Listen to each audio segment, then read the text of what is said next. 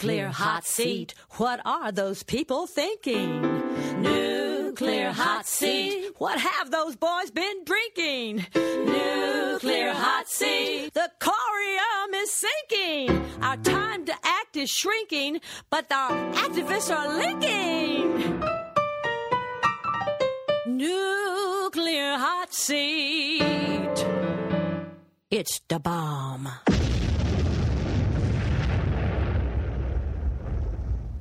Welcome to Nuclear Hot Seat, the weekly international news magazine keeping you up to date on all things nuclear from a different perspective.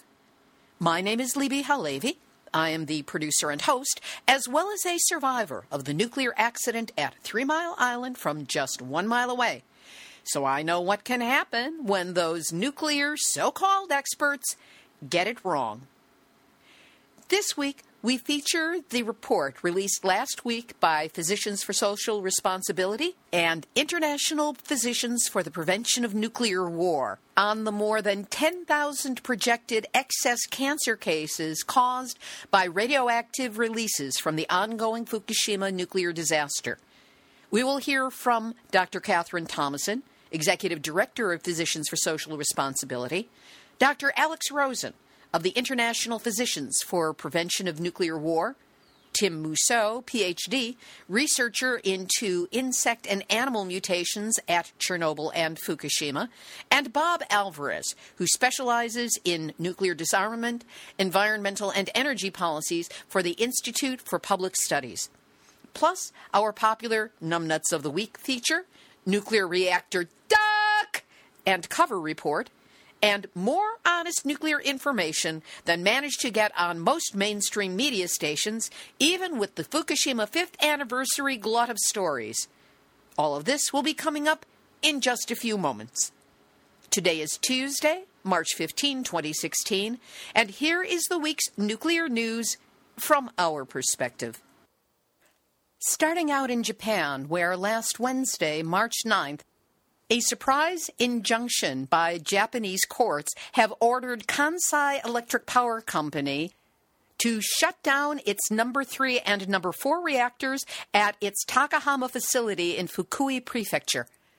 The number three reactor was restarted in January, and number four, which had been scheduled to restart last month, has been delayed repeatedly due to technical problems. The court ruling stated that there are doubts remaining about both the tsunami response and the evacuation plan. The ruling emphasized technical problems regarding the two reactors, including issues concerning an outside power supply source in the event of an emergency. Eileen Miyoko Smith of Kyoto-based Green Action, an anti-nuclear group, said, "This is a huge victory for the safety of children, people with disabilities, and the society and economy of not only the Fukui Kansai region of Japan, but the entire country." New concerns are being voiced in Japan after it was discovered that a significant geological fault line passes right underneath a nuclear plant, and the fault is active. According to a report published by a panel at Japan's Nuclear Regulatory Authority, the fault, which passes beneath the Hokuriku Electric Power Company's Shika Nuclear Power Plant in Ishikawa Prefecture, lies directly under the plant's reactor number one, which likely means the reactor will have to be decommissioned. The power company has already submitted an application for a safety inspection, asserting that it's not their fault, or in any case, the fault is not active, to which Nuclear Hot Seat adds, "Yet." And why risk it? I swear, Japan is in need of its own duck and cover report. This from Kagoshima, where about half of the monitoring posts around an active nuclear power plant are unable to detect the high radiation levels that would spark an immediate evacuation of residents. Of forty-eight monitoring posts installed within five to thirty kilometers of Kyushu Electric Power Company's Sendai facility, twenty-two can only detect radiation levels of up to eighty microsieverts per hour, which is far lower than the five hundred microsieverts per hour that would spark an immediate evacuation. The facility was restarted last year. A Kagoshima prefectural government official said there is, quote, no problem with its monitoring because the government will make a decision on any evacuation based on data from nearby devices that can measure high radiation levels, and portable measuring devices can also be used. In other words, government officials will know ahead of time and the rats will be able to leave the ship ahead of everybody else. However, of the forty-four portable devices that the prefectural government official mentioned, thirty can measure radiation levels up to only one hundred microsieverts per hour. And remember, the level necessary to trigger an evacuation is five hundred microsieverts per hour. This is all shades of Gina never met a nuke I didn't like and cover for McCarthy, head of the A P A and the woman responsible for the non-functioning RadNet monitors on the west coast of the United States that failed to report any usable statistics on the level of radiation that came to the coast of North America from Fukushima. This story from the Associated Press: the ashes of half a dozen unidentified laborers from Fukushima have ended up at a Buddhist temple in the town of Minamisoma, just north of the crippled nuclear facility. They were simply labeled decontamination troops, and their names are not known. Interestingly, minutes after chatting with some workers in Minamisoma, Associated Press journalists received a call from a city official warning them not to talk to decontamination workers. Meanwhile, local hospital intern Toyo Aki Sawano said in a medical magazine last month that workers have developed diabetes, cerebral, and respiratory problems. No word of what government officials have called to tell him. And now... Nuclear hot seat. Nuclear hot seat, nuclear hot seat, none that's out of week. Japan's Olympics minister says he hopes Fukushima Prefecture can host preliminary rounds of baseball and softball at the twenty twenty Tokyo No Olympics Games. Yes, that's right. Let's expose all the international elite athletes, all of them young and currently in excellent health, to untold amounts of radiation in the soil, the dust, the air, the pollen, the food, and the water.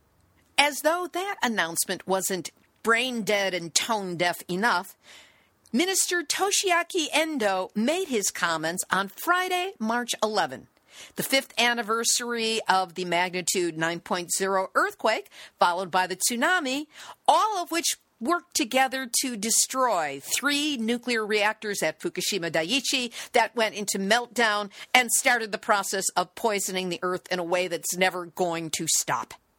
Sane countries around the world that care about the health of their elite young athletes are already considering a total boycott of the games, as are any tourists who care about their longevity and the ability of their chromosomes to reproduce unmutated offspring. Meanwhile, other prefectures in the Fukushima region are already set to host games at the Rugby World Cup in twenty nineteen and first-round soccer matches in the twenty twenty No Olympics. As is said at the end of the movie Bridge on the River Kwai, madness, madness. And that's why Toshiaki Endo and anybody who gets behind the twenty twenty No Olympics in Tokyo are this week's Nuclear Hot Seat, none that's out of week. Kazuya Tarukawa, a farmer in Tsukagawa, Fukushima Prefecture, in a recent interview with the Asahi Shimbun, recounted how his gratifying life as a farmer drastically changed as of March eleventh, two thousand eleven. He was later thrown in the media spotlight after his father committed suicide in the early stages of the disaster. We will have a link up to the full article, which is very moving, on our website, nuclear hot seat dot com, under this episode, number two forty-seven.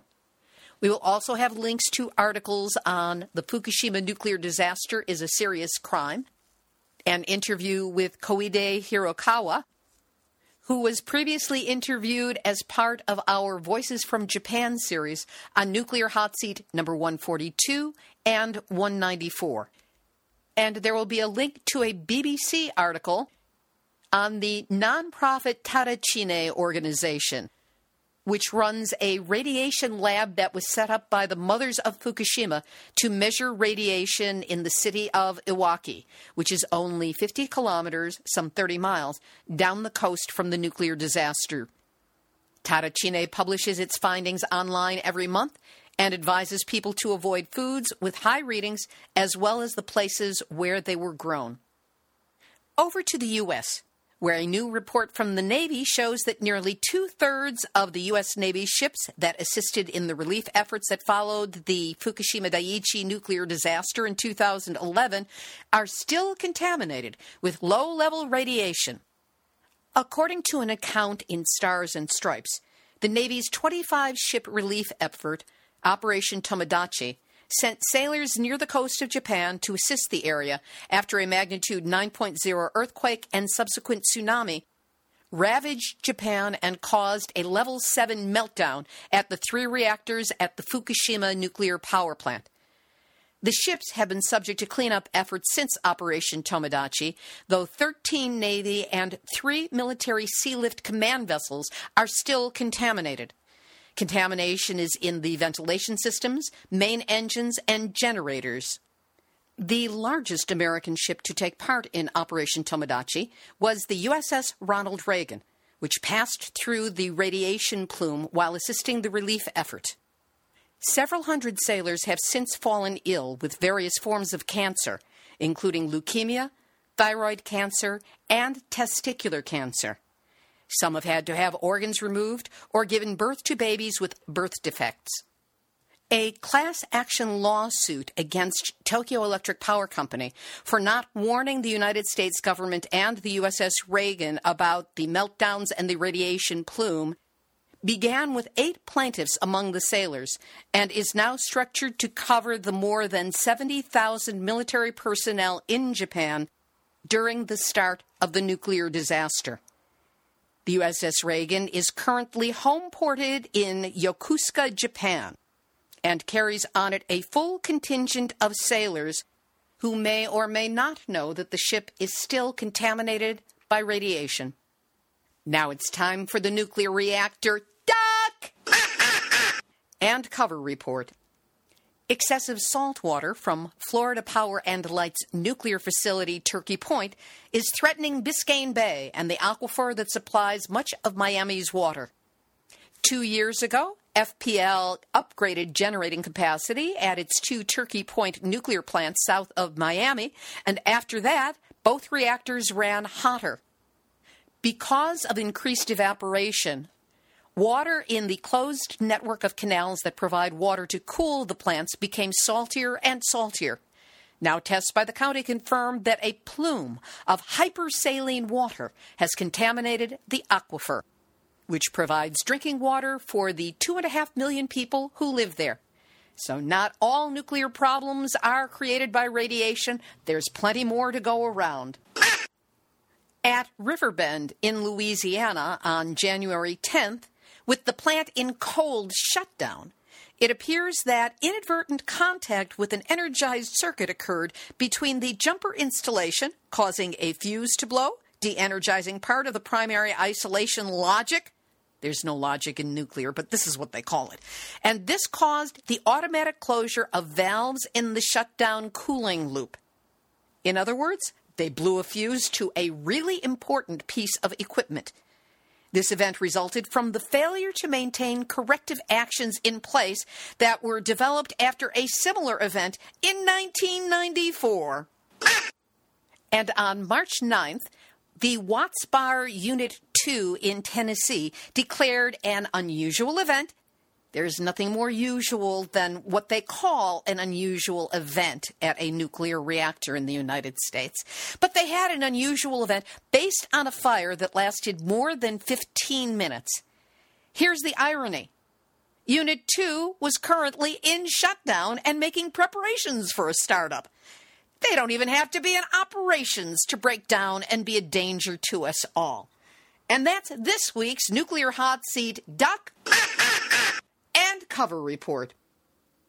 I swear we're going to need an international duck and cover report. In India, the Gujarat nuclear plant shut down after a major water leak in the coolant system of the nuclear reactor. The emergency was declared on March eleventh, the anniversary of Fukushima, after what is being termed a major heavy water leak. Employees were forced to remain sequestered until after their shift ended and were allowed to go home only after they had been counted and accounted for. Of course, officials state that no worker was exposed to radiation and none was released, but that's what they always say, whether it's true or not. So who's to know? In Taipei, Taiwan, a safety mechanism triggered by a high level of feed water shut down one of the two nuclear reactors at the Jinshan Nuclear Power Plant. This happened on Thursday, March tenth. The Taiwan Power Company, or Tai Power, said that the exact cause of the incident was still under investigation, while stressing that there had been no radioactive leak. See, they say that every time.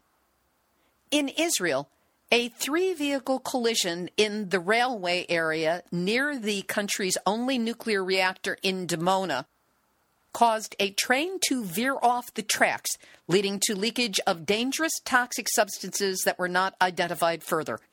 Police closed the entire area and prevented people from going out. Government officials have urged the Israeli public in Dimona to stay indoors following the collision. Please don't tell me the announcement also said keep your doors and windows closed and do not go outside unless you absolutely have to. Large numbers of emergency services are currently on scene, and authorities have sealed the area, banning the public and the media from approaching. In this story on nuclear dash news dot net, posted by Sean McGee, otherwise known online as Sean Arclight, over the course of the past week, the Ringhals nuclear power plant in western Sweden has been releasing a variety of isotopes, including iodine one thirty-one, cesium one thirty-four and one thirty-seven, cobalt sixty, beryllium seven, cerium one forty-four, and tellurium one thirty-two. According to the Finland Times, huge radioactive cesium was detected in Helsinki. According to McGee, Doctor Ian Fairley proved that these releases cause leukemia in children, and other scientists like Christopher Busby would claim that there would be other health effects from these dense plumes on the population affected. Because the plume was occurring for nearly a week, downwind areas may have been Denmark, Norway, and Sweden, with Finland hit to a lesser degree depending on the wind directions. Another article from nuclear dash news dot net states that India's Prime Minister Modi is in the grip of the global nuclear salesman. His recent visits to France, Russia, and Japan were all aimed to bring in socioeconomic and scientific development, particularly in the field of atomic energy.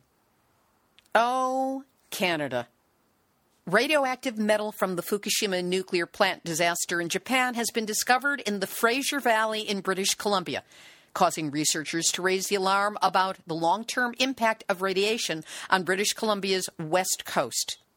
A researcher from the Environmental Management Department at Simon Fraser University said that this means that there are still emissions and trans-Pacific air pollution from Fukushima. This is an international issue. Strontium ninety has been found in British Columbia wild salmon. In a letter to the Canadian and U S governments last Wednesday, March ninth, more than one hundred organizations called for dangerous radioactive substances in the Great Lakes Basin to be designated as chemicals of mutual concern. We'll have an interview on this for next week's show. We'll have a link on the website to an article about Saskatchewan's uranium industry and Dene ecology by the Committee for Future Generations based in Saskatchewan. Both government and industry seek to expand uranium mining activities in the name of progress and profit. But the First Nations people here present a different perspective and have grave concerns about the impacts and violation on their territories. And my favorite quote of the week This one sent in to the Nuclear Hot Seat website. It deals with the C N C, which is the Canadian Nuclear Safety Commission, which is like the U S Nuclear Regulatory Commission. Unfortunately, it seems in more ways than one. This individual said that members of the C N S C tribunal have been asked publicly at a public hearing, do any of you live near a functioning nuclear generating station? Apparently, none of you do. Does this mean that tribunal members are able to view the possibility of a nuclear accident as merely academic? Good question. No word as to what answer, if any, was given. We'll have the week's featured interviews in just a moment, but first, Nuclear Hot Seat is listener-supported, that would be you guys, and relies on your donations to help keep us going and growing. We have monthly running expenses, website assistance. I'm going to be going after some social media assistance from a real pro pretty soon. And then there are travel expenses when it's important to get me to the stories that need to be covered, such as you heard in Nuclear Hot Seat number two forty-four when I went to Saint Louis to cover the Westlake Landfill Coldwater Creek story. So whatever you can do to help us meet our goals, please do what you can. A Starbucks donation is a great way to start. Just buy Nuclear Hot Seat, the equivalent of a cup of coffee every month. It's the best cup of coffee neither you nor I will ever drink. Just go to nuclear hot seat dot com. Click on the big red donate button and know that whatever amount you can offer is deeply appreciated. As always, you have my gratitude. One of the rock solid, from now into the future, cornerstone pieces of information was released last week. It is a report by Physicians for Social Responsibility and International Physicians for the Prevention of Nuclear War and is entitled Five Years Living with Fukushima. The report gauges cancer prospects for children, for rescue and recovery workers, and the general population, while criticizing the Japanese government for its disturbing failure to examine wider radiation-related diseases. Last Wednesday, March ninth, P S R and I P P N W held a telepress or press conference, which is a format used for international journalists, and this was both to announce the report and provide access to four of the planet's top experts on various aspects of the nuclear danger. They would be available for individual interviews by reporters. It was a dream team of genuine experts. Interestingly, all of them are former Nuclear Hot Seat interviewees. For fairness' sake, on the telepresser call, journalists were limited to one question each, with one follow-up question allowed. What follows is the press conference, slightly edited to take out some of the more formal aspects of it, along with the journalistic interaction conducted at the end. It is both an easy-to-follow précis of the health impact of Fukushima and an accurate readout on the media's attention to the impact of this nuclear disaster. First, we hear from Doctor Katherine Thomason, Executive Director of Physicians for Social Responsibility, or P S R. She is also a co-editor of the U S version of the report. Thank you. Welcome so much to this news conference being held to release the report, Five Years of Living with Fukushima, which is the work of Physicians for Social Responsibility and the International Physicians for Prevention of Nuclear War. On behalf of my organization and our international group, I P P N W, I want to thank you for joining us today. As you'll hear, our report concludes that residents of the Fukushima area and the rest of Japan will experience more than ten to sixty-six thousand excess cancers as a result of a radiation exposure from the triple reactor meltdown that took place on March eleventh, twenty eleven. Unfortunately, the full health impact of Fukushima may never be known due to Japan's failure to immediately and fully track radiation releases, as well as a disturbing lack of testing of the general population for radiation-related diseases and other impacts, such as miscarriages, fetal malformations, leukemia, lymphomas, solid tumors, or cardiovascular disease. The massive initial radioactive emissions were not recorded at the time of the triple reactor meltdown, and some radioactive isotopes, including strontium ninety, have not been measured at all by the government. Our new report uses the best available science and data to gauge the excess cancer rates among children, rescue and cleanup workers, and the general population of Japan. In addition to the two hundred thousand Fukushima residents who were evacuated into nearby makeshift camps, the exposed include millions of others in Japan as a result of fallout-contaminated food, soil, and water. Our next speaker will go through the report's clear findings in more detail. But I want to emphasize that Fukushima is often incorrectly seen as a past event. The reality is that radioactive emissions from the wrecked reactors continue to this day, both periodically into the atmosphere and in the form of three hundred tons of leakage each day into the Pacific Ocean. Five years living with Fukushima draws clear and clean conclusions that, given the large amount of radiation released, the calculated cancer risk is clear. The report also asks vital questions about the impacts and calls for better study, evaluation, and treatment of those affected. Health problems will not be identified if they're not sought. The problem with radiation is that the average person can't see it, taste it, or smell it, but you can measure it. Some radioactive particles have radiation that penetrate through the skin like an X-ray, such as barium and cesium. So having these particles on the ground or in the air exposes people to radiation that can cause damage to our D N A and our cell proteins. Other particles, like iodine one thirty-one or cesium one thirty-seven, have beta and or alpha radiation, which can be stopped by clothing or alpha radiation by skin. If these particles enter the body, however, when they're inhaled or ingested with contaminated food, then the radiation is able to cause local tissue damage, including damaging our genetic material or even causing cell death, depending on where those particles or elements are in the body. Cesium is exchangeable with potassium, which is found in all our cells and is taken up more avidly by muscle, particularly including cardiac muscle and endocrine tissues. Strontium ninety takes the place of calcium and can be embedded in bones and teeth. The Japanese government attempted to clean up areas that were contaminated by wiping down buildings, gathering up abandoned crops and topsoil so that people could return to their homes, their farms, their jobs, and way of life. But this expensive, over thirteen point five billion dollars effort has not been fully effective.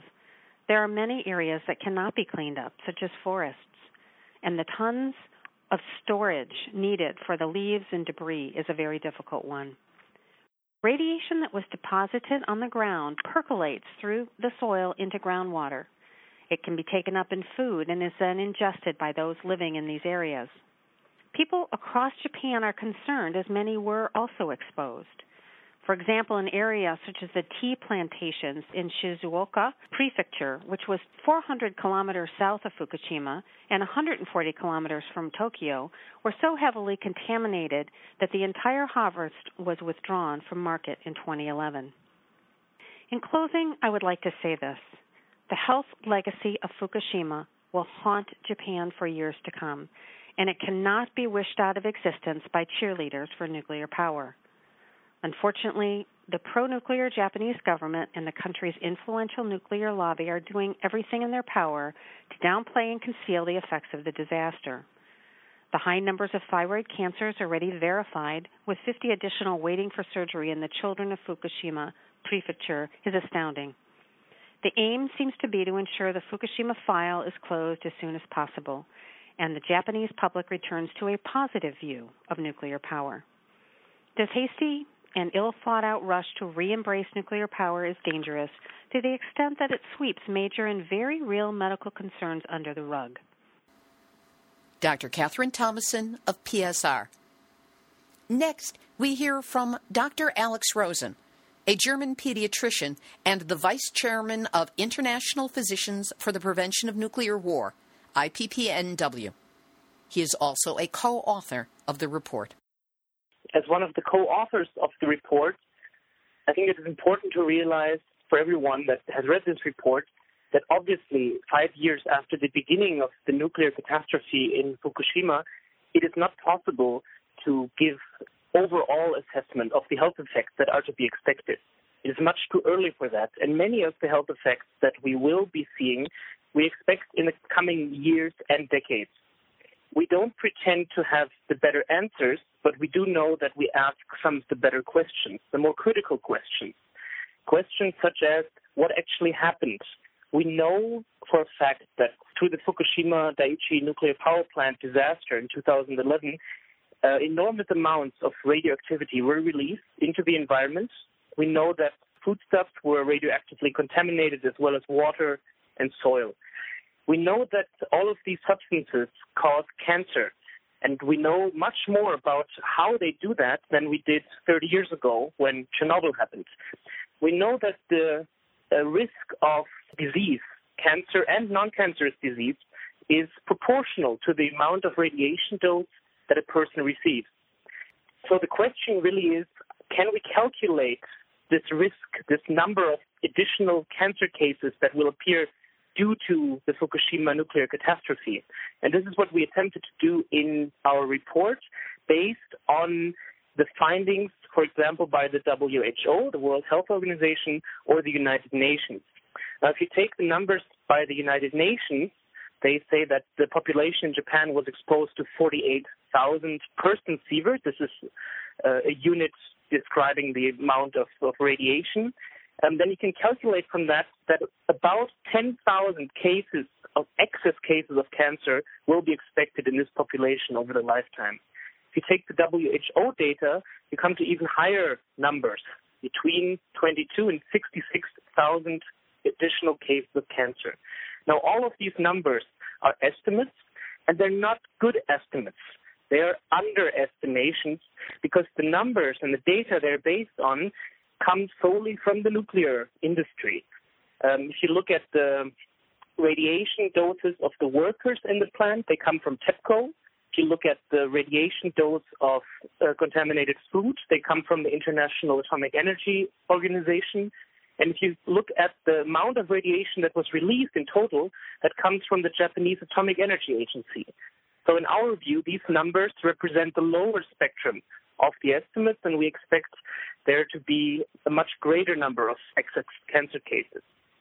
And the same is true for non-cancer diseases, such as cardiovascular diseases. We know from uh, our findings of the Hiroshima and Nagasaki survivors that the risk of contracting cardiovascular disease has about similar risk factors compared to the amount of radiation received as cancer.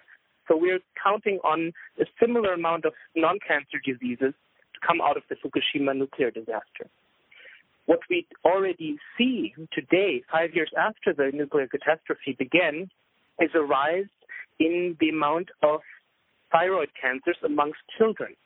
We now have one hundred sixty children who have to be operated on, meaning that their thyroid had to be removed because of a fast growing cancer or cancer that had already spread to the lymph nodes and other organs. Usually, this type of cancer is very, very rare in children. In Japan, in the pre-Fukushima era, we had about zero point three cases of thyroid cancer per one hundred thousand children per year. So in this population that was evaluated in the Fukushima prefecture, we would expect there to be about one new case per year. So far, in the last five years, we have found one hundred sixteen. And what is most worrying is that in sixteen of these children, the cancer developed in the last two years. We know this because these children have been screened twice. In the first ultrasound of the thyroid, um, no cancer was found. And in the second one, they found a cancer that had to be operated on. So we're talking about significantly increased rates of new thyroid cancer cases in the last couple of years, and expect from our experience from Chernobyl and other incidences of nuclear accidents that the greatest number of thyroid cancer cases is still to come. Based on the data of the United Nations, we are counting on more than a thousand excess cases of thyroid cancer amongst children. So looking at all of these facts and these, these numbers, it's important for us as doctors to state that every human being has a right to health and to life in a healthy environment.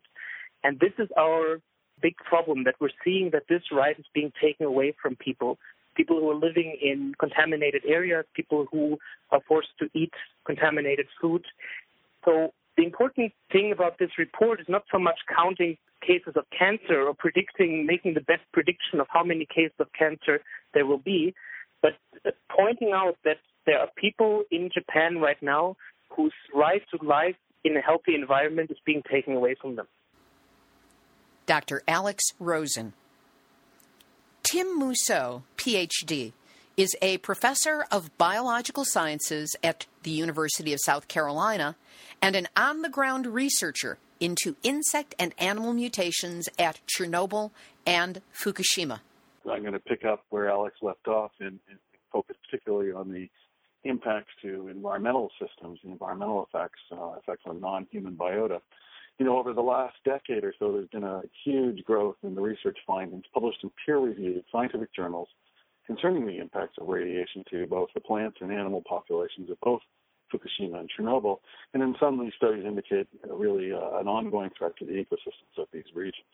Studies of birds in both regions indicate declining populations stemming from the effects of radiation on reproductive ability and other diseases. Uh, recent studies of Japanese macaques suggest radiation effects on components of the monkey's blood that are similar to that previously reported for children living in Chernobyl-affected regions of Ukraine and Belarus. Uh, there have been a, a growing number of studies of insects that suggest that some groups, especially butterflies, have been negatively impacted by exposure to the radioactive contaminants.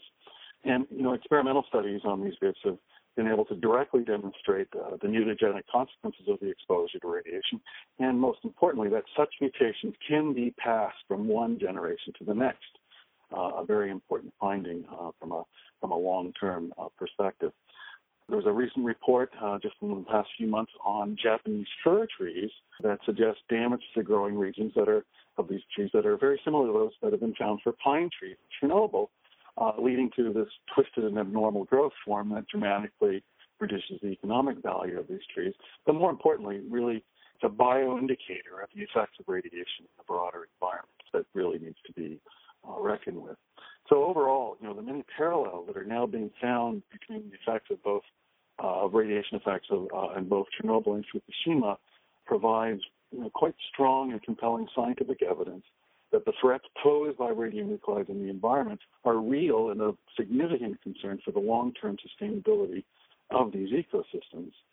This growing scientific literature stands in stark contrast to the unrealistically optimistic and, and, and to my mind, largely unsubstantiated claims by recent UNSCAR and I E A E reports uh, that suggest that there would be little to no impacts to the, the Fukushima or Chernobyl biota stemming from these disasters. Clearly, the recent findings uh, contradict uh, those official positions. Really, a, a greater concern, uh, I think, is that there's this grossly inadequate investment in basic ecological research by either the Japanese government or the international community into these broader environmental effects. You know, natural systems uh, really provide a bellwether, a canary in the coal mine, as it were, for the potential long-term consequences for human populations that, you know, by necessity and government policy, continue to inhabit regions of Japan, Ukraine, Belarus, Russia, the U S, and many other parts of the world. And, you know, these, these studies of natural biota offer so many advantages over studies of humans in that lifespans are much shorter, they can be studied in areas of much higher contamination, and they can be experimentally manipulated.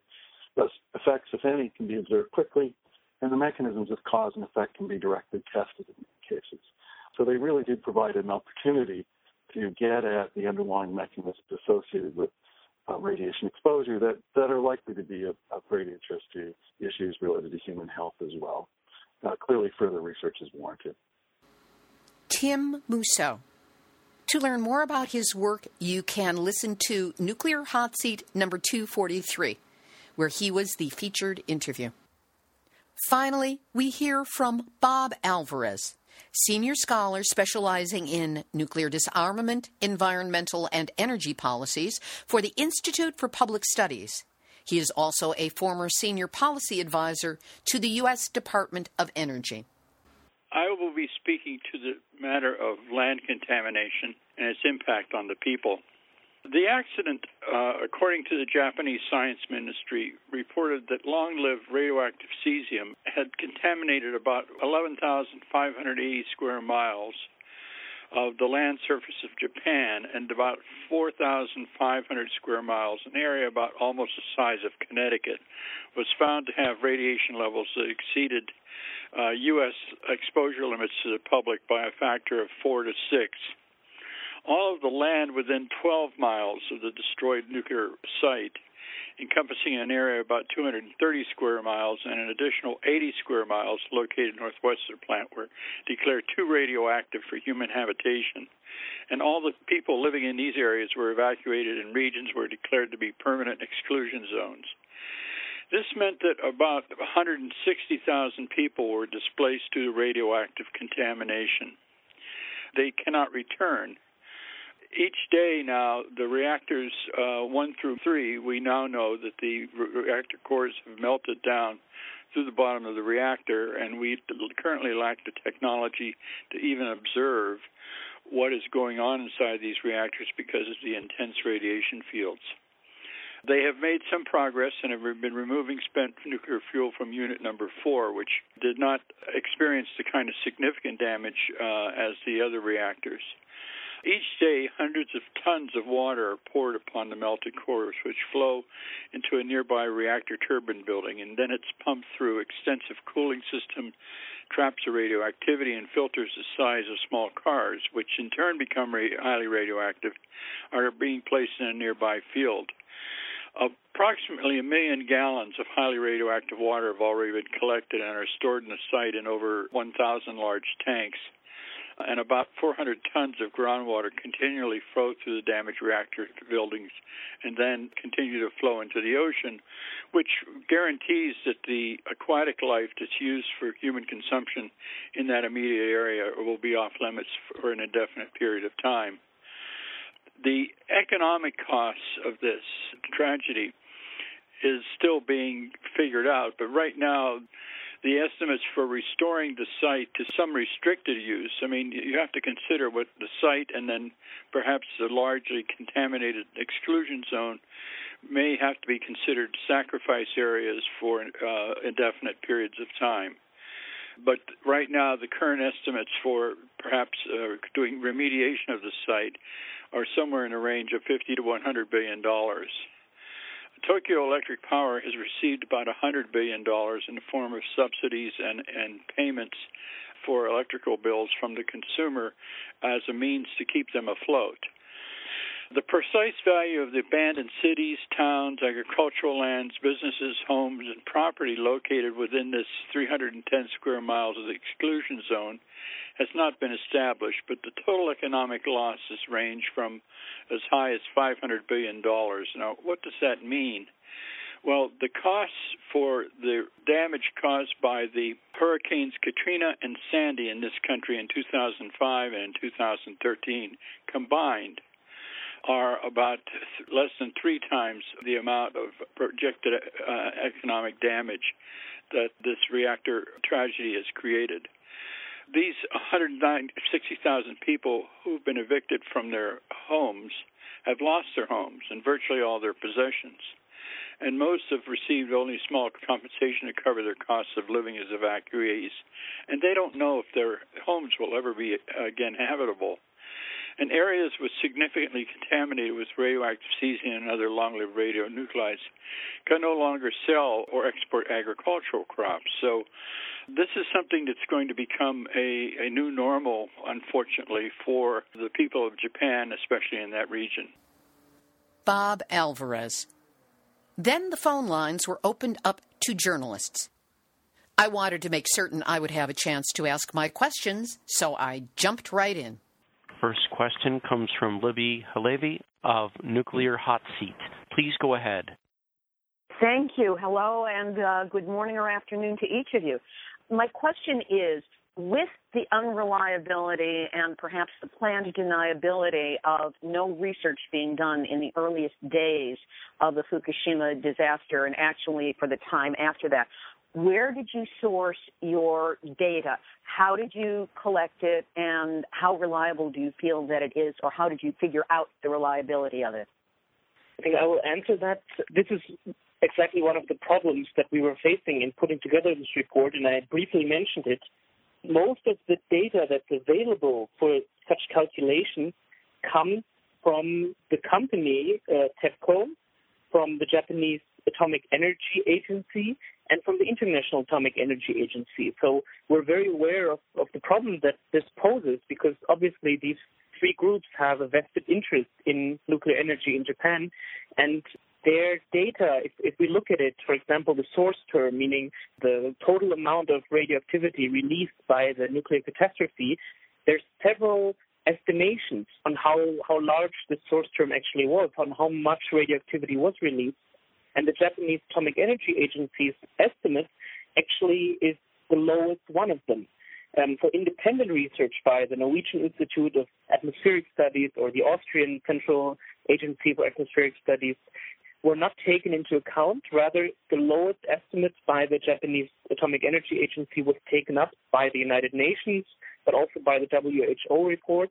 Um, still, we, we went with their numbers because they were the numbers that were published internationally and are talked about. But we realized that because of these vested interests that exist from the companies that, that are supplying the data or the institutions supplying the data, the numbers that we're calculating are basically on the lower spectrum of what we can expect. And so this is uh, talked about a lot in the in the report.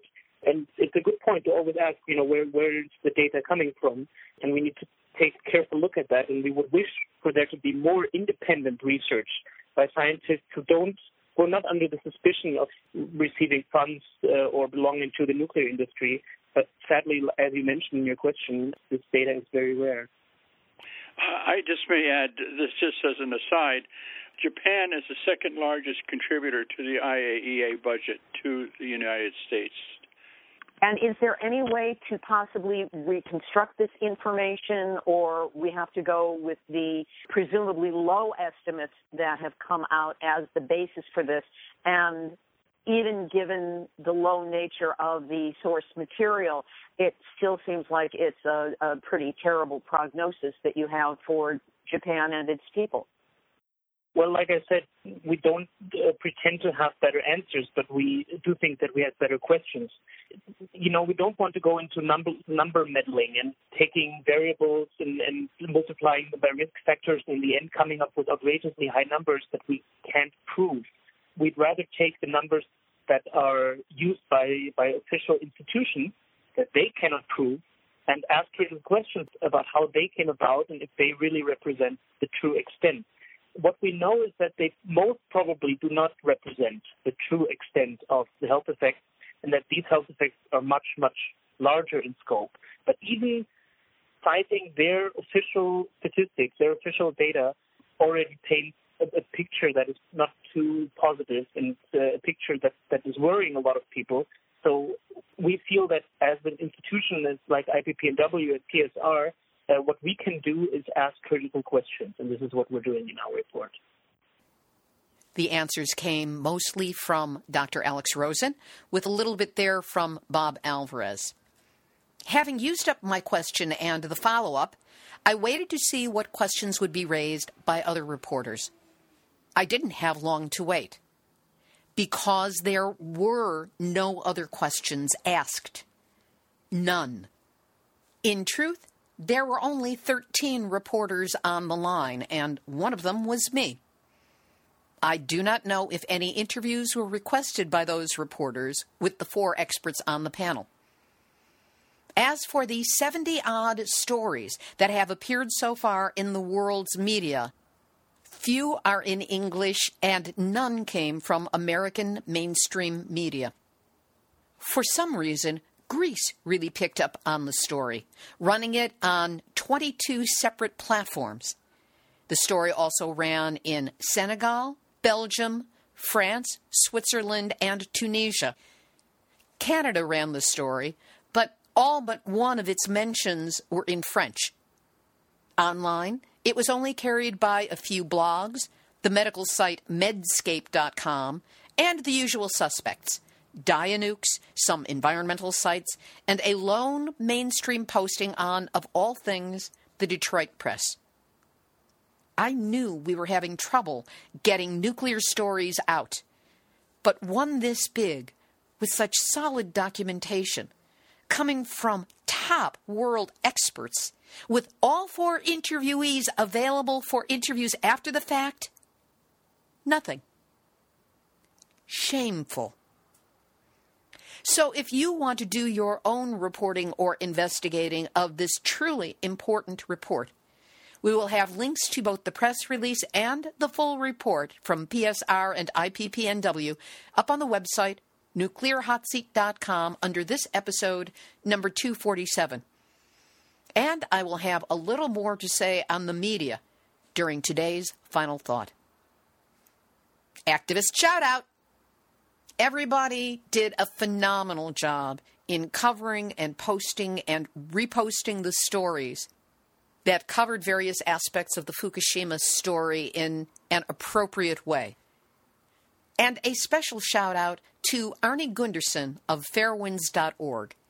He's back from a month traveling around Japan, having given talks, learned what's happening on the ground, and reporting back to us through a series of podcasts about various aspects of his trip.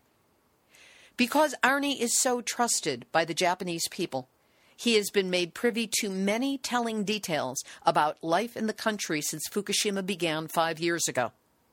You can find his videos, audios, articles, blog posts, and links to his radio appearances at fair winds dot org, and it's spelled F A I R E W I N D S dot org. Welcome back, Arnie. Now, throw out the shoes you wore on the ground near Fukushima, and use a radiation meter on your clothing and suitcase to make certain you didn't bring home any unwanted souvenirs. Your good works alone will not protect your health, and we need you. Here's today's final thought. The glut of articles about Fukushima in the media in the past week to ten days, many of them accurate and positive towards the struggles of the Japanese people, may seem like a major shift in media coverage, but it's an anniversary spike with probably no staying power. As my experience with the P S R I P P N W press conference vividly demonstrates, most news organizations, at least the ones here in the U S, are not interested in ongoing coverage of Fukushima or, indeed, any nuclear story that does not scream immediate potential danger, such as the recent radiation spikes in the water at Indian Point in New York or Turkey Point in Florida. Worse, now that Fukushima's fifth anniversary is over, it's going to be a very long time until we get even a fraction of the media play. That's because mainstream media has an unspoken algorithm they follow after any disaster. Check it out. Immediately after any disaster happens, there is saturation news coverage wall to wall. But in less than a week, that dissolves into news roundups with a soft feature filling in the space. Features extend in an irregular pattern until about three weeks after the event has occurred. Then there will be one feature story every week to ten days, usually dealing with government officials and their promises or threats, tapering off to a roundup of information at three months and six months. Then at the one-year anniversary mark, there's a lot of play. Year two anniversary, eh, somewhat less. Years three and four, some mentions, usually by that point totally skewed by spin. Year five is again the big one, as you've just seen by the deluge of commemorative pieces, features, T V and mainstream media coverage. Whether it was good or not is another question, but at least it was there. And of course, there were more than the usual share of pro-nuke spin pieces too. But at this point, the coverage will be coming in five-year intervals. The years between are not likely to stir up more than an occasional brief mention. Remember, news is news, and nothing is so dull to the media as yet another old commemorative piece on whatever it was that happened that changed our lives way back when. Journalism, my once chosen profession, disappoints me with its lack of persistence of vision, its convenient amnesias, and the under-the-table laziness of taking brokered press releases and running them as if they're genuine news stories. The fifty state ain't what it used to be. The online presences, the blogs and podcasts and Facebook posters and Twitter tweeters. It's up to us to keep the accurate information circulating. So when you see an article, program, video, blog, anything that speaks truth to power about nuclear, help us get it up and out. Send it to your friends and family. Put it on your email list or database. Link to it on your website. Do what you can to spread the truth about what's happening. And don't think that your contribution does not count, because trust me, it does. The people of Japan need and deserve our support.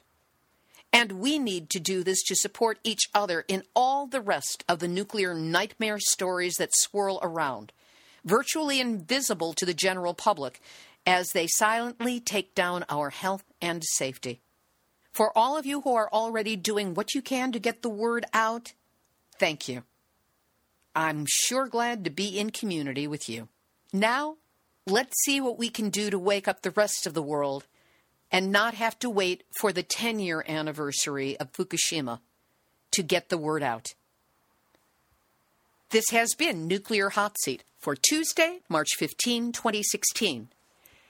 Material for this week's program has been researched and compiled from E N E news dot com, P S R dot org, I P P N W dot org, Japan Times, Z M E science dot com, Associated Press, global news dot c a, asahi dot com, A P J J F dot org, publications dot parliament dot u k, N B C bay area dot com, R T dot com, N P R dot org, S T lewis dot c b s local dot com, china post dot com, nuclear dash news dot net, and Sean McGee, gulf news dot com, N D T V dot com, C T V news dot c a, Vancouver Sun dot com, dianukes dot org, mining awareness dot wordpress dot com, the Nuclear Regulatory Commission, the soul-sucked zombies who gave up on the great American novel to write for World Nuclear News, and the gold standard of activists who hang out at the Nuclear Hot Seat site on Facebook, which you, yes you, are all invited to visit and like. And a reminder that if you go to the Nuclear Hot Seat website and sign up for the free chapter of my ebook, Yes, I Glow in the Dark, that will place you in our database, and you will get notification of each week's episode as an email. Theme music written by me, sung by Marilee Weber, accompaniment by John Barnard, recorded at Winslow Court Studio in Hollywood. Nuclear Hot Seat is syndicated by U C Y dot T V, on stew web radio network dot com, in New Zealand by new z sentinel dot com, and activate media dot org. We are always on the lookout for other networks to connect with, so if you know a news aggregator, a community radio station, heck, I'd go for cable or satellite. If you have connections to any of these and they would like to carry the show, do put us in touch. Check out the archive of over two hundred forty-five shows on the website, nuclear hot seat dot com. Many of them are up on our YouTube channel under Nuclear Hot Seat Videos, and they're also available on iTunes. And remember, your contributions help keep Nuclear Hot Seat the vital force for honest, accurate nuclear news that it is. So please do what you can this week to help us out with the donation at nuclear hot seat dot com. Nuclear Hot Seat is the activist voice on nuclear issues. So if you have a story lead, a hot tip, or a suggestion of someone to interview, send an email to info at nuclear hot seat dot com. We are copyright twenty sixteen, Libbe HaLevy and Heartistry Communications. All rights reserved, but fair use allowed as long as proper attribution is provided. That's name and website. This is Libbe HaLevy of Heartistry Communications, the heart of the art of communicating, reminding you that we've all had our nuclear wake-up call. Now, don't go back to sleep, because we are all in the Nuclear Hot Seat. Nuclear Hot Seat. What are those people thinking? Nuclear Nuclear Hot Seat. What have those boys been drinking? Nuclear Hot Seat. The corium is sinking. Our time to act is shrinking, but our activists are linking. Nuclear Hot Seat. It's the bomb.